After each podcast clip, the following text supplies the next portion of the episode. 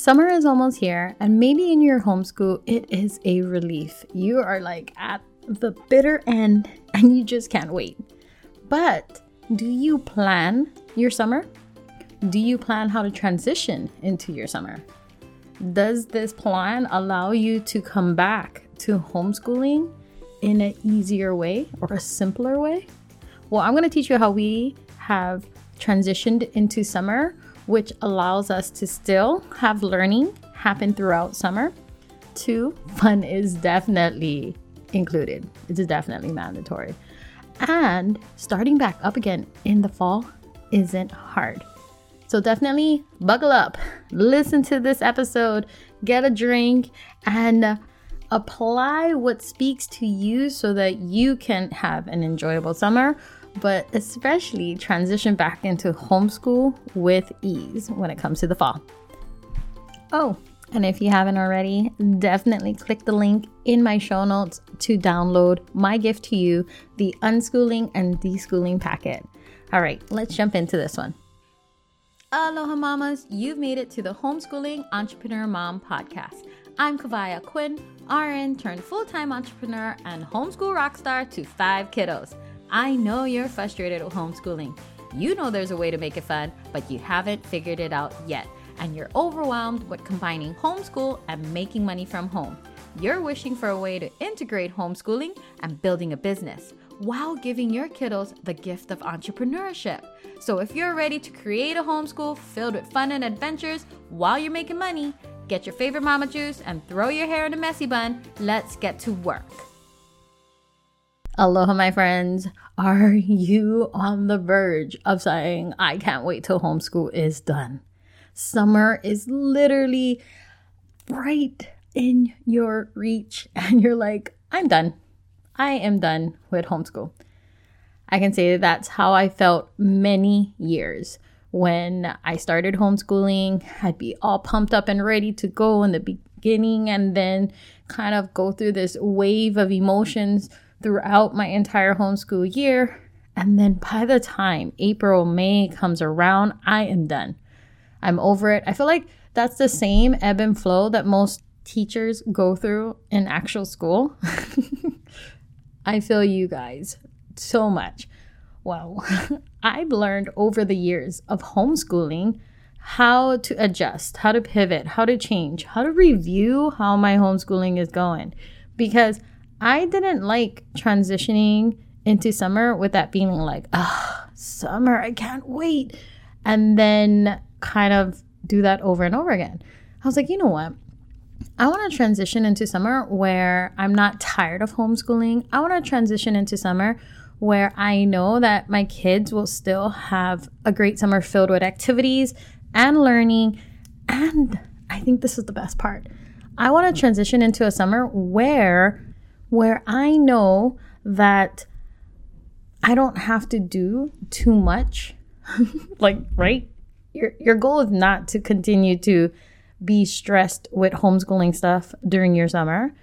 And also transitioning back into the next school year isn't as stressful either. Like, that is not the goal, to be like going from depleted to gaining some momentum back to going back into homeschool. Like, let's have a plan. Let's make it simple and easy, and let's make summer fun for all of us. Kids and you included. Like, I don't want you to also be at the point where you're like, now I gotta plan a whole nother situation in summer to keep my kids busy. So in this episode, I'm gonna teach you how we've learned how to transition into summer. And I'm gonna give you some tips, tricks, and definitely a guide to what you can do if you wanna implement this too. So in the end, when I really thought about like, how do you transition into summer? There's basically two ways to do it.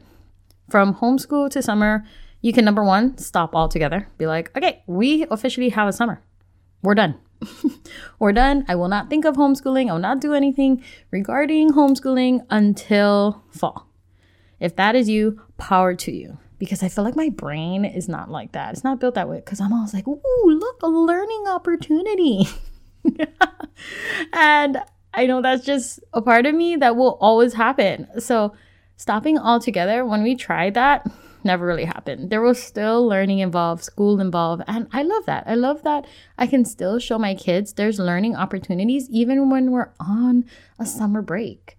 So if that is you, then great. For us, we do the second option where we, I'm using air quotes, we reduce schooling. So it's almost like a, I say like a lower version of our homeschool. I don't want to say lower. Like it's basically a not so intense schooling. And if you can think about it, it could be like you're just giving your kids like, oh, best example. You go to Costco and they have like those books like, here's a summer activity books for your kid. And they can do a page every single day. Something like that. The same similar concept.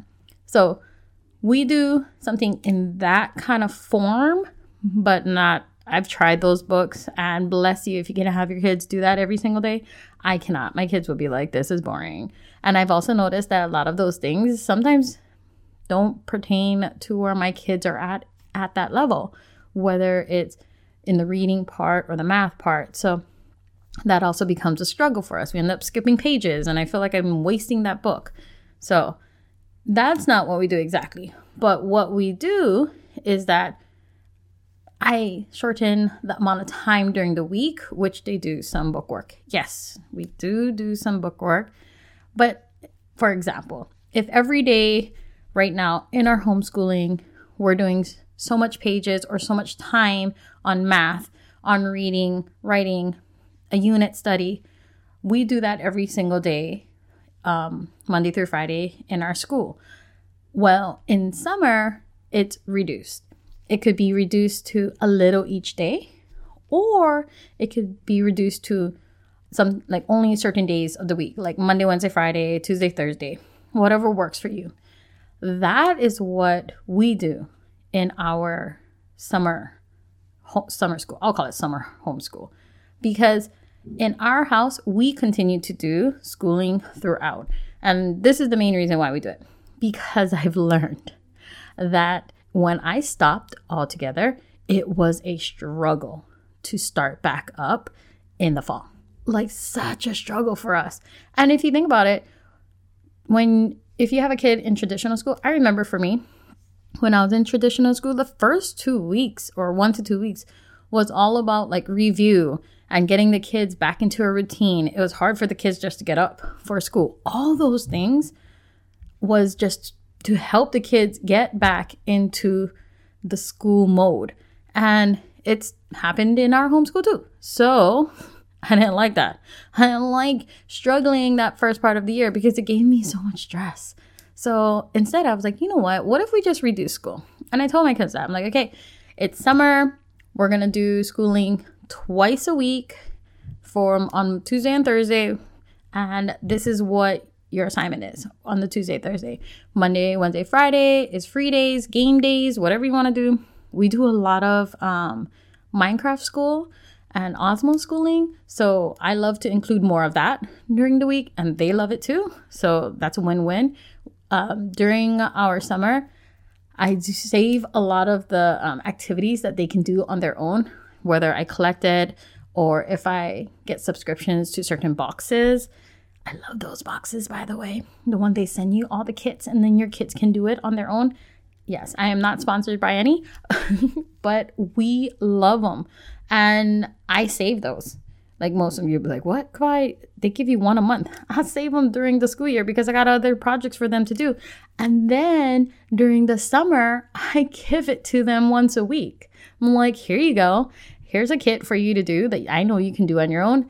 And that's a little bit of schooling during that week, during the summer. And that's one other thing that I do. We do incorporate camps into our summer. And that's one thing my kids always look forward to. But if you're like, five camps are expensive, I get it.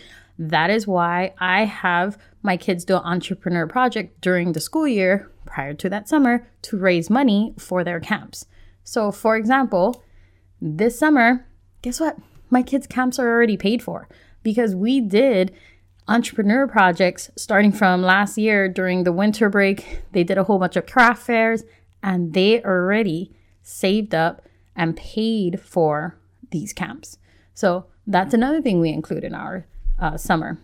Why? Because that's fun. It's fun for the kids, gives you a break. You don't have to teach anything. They learn so much from that. And I love it. That's one of the things that we continue to tr- try and get our kids involved in, whether it's through our church camp, like a day camp, whether it's overnight camp, like Boy Scouts camps. We are constantly trying to find ways to get our kids involved in those during the summer. Ooh. Another tip when it comes to transitioning into the summer is having all of this kind of panned out. If you're not a full-on planner, like you don't have everything planned out, at least go, okay, let's try doing school twice a week. Pick days and kind of schedule what you want them to do. Let them know what you're doing and start it off. If that's not working for you, great thing about homeschool is you can be flexible. Don't be afraid to try and change it up or tweak it a little so that it fits your family and your schedule better. We do like to incorporate, I call it field trips or adventures, into our week or our month, at least a couple, whether it's going to the park or going to a museum or going to the zoo, whatever it looks like. I try to fit that in there where it's not overwhelming our schedule. And then the last thing we do is that when I start to look at the days or the things I want them to do, I want to make sure it's easy for me as the mom. Yes, guys, I said that because if I'm going to do a summer workbook or a project book or a project thing, like a theme, I want to make sure I'm not overwhelming myself and stacking up my plate. I want a break too, guys. And I hope you give yourself the grace to give yourself a break also. So look at the workbooks. Look at what you'll be doing. What is your goal for your child? Is your goal for your child to like advance during the summer? So if, it, if that's it, then maybe you probably have to be a little bit more involved and teach them more things. Or is it just to maintain and continue to remember what they learned during that year? Continue to set that solid foundation. If that is it, then maybe just have them do fifteen to twenty minutes every day. That's it. Nothing crazy, just some review, some um, kind of exercises so that they don't lose those skills. And then when you're starting back up, one of the things that I encourage you to do, like starting back up in the fall, homeschool, start back up about two to four weeks prior to your official homeschooling start day. And what I mean by that is do a little more each week. So let's say your summer school looked like two days a week, maybe four weeks prior to your start day, you do three days a week, then four days a week. Maybe you're adding on a little time, but what you're trying to do is you're trying to build it up to the start day. So once you are actually officially starting your homeschool in the fall, your kids are already ready for it and you're ready for it too. So it's not a huge surprise. You don't spend a whole lot of time reviewing but because you've already been maintaining it through the summer. And then once homeschool starts in your home, you don't have to really face the struggle of the transition from summer to fall or summer to official homeschooling. And right there, that's how we've learned to transition into summer and back out because we still want to have flexibility for like a vacation or flexibility for time off. Yes, we do schedule times off. If I didn't say that, schedule days off. Please do not fill every day of your summer. Don't drive yourself crazy. Schedule days off, schedule time for you. Like fill all of those moments in the summer too, and then transition back slowly to build it back up so you are ready, your kids are ready to be back in homeschool when the fall comes. Whew, I hope all of that gave you some inspiration to have a great summer that's filled with relaxation, a sprinkle of learning, lots of fun, and definitely less stress. All right, my friends. Let me know if you want me to dive more into something. The best way to tell me is on Instagram at Kawai underscore Ahquin. All right, I'll see you in the next one. Hey, mama friend. If this podcast inspired, encouraged, or gave you confidence to take action today, I would love for you to share it in your Instagram stories. Tag me at Kawai underscore Ahquin. Then drop it in a message to another friend who needs to hear it too. The biggest compliment would be for you to take a minute from your busy mama day and leave me a review and subscribe. I'm so grateful for you, and I'd love to keep this conversation going. The best way to connect would be in my Facebook group, bit.ly slash H E M support group. Till next time, lots of aloha, kawai.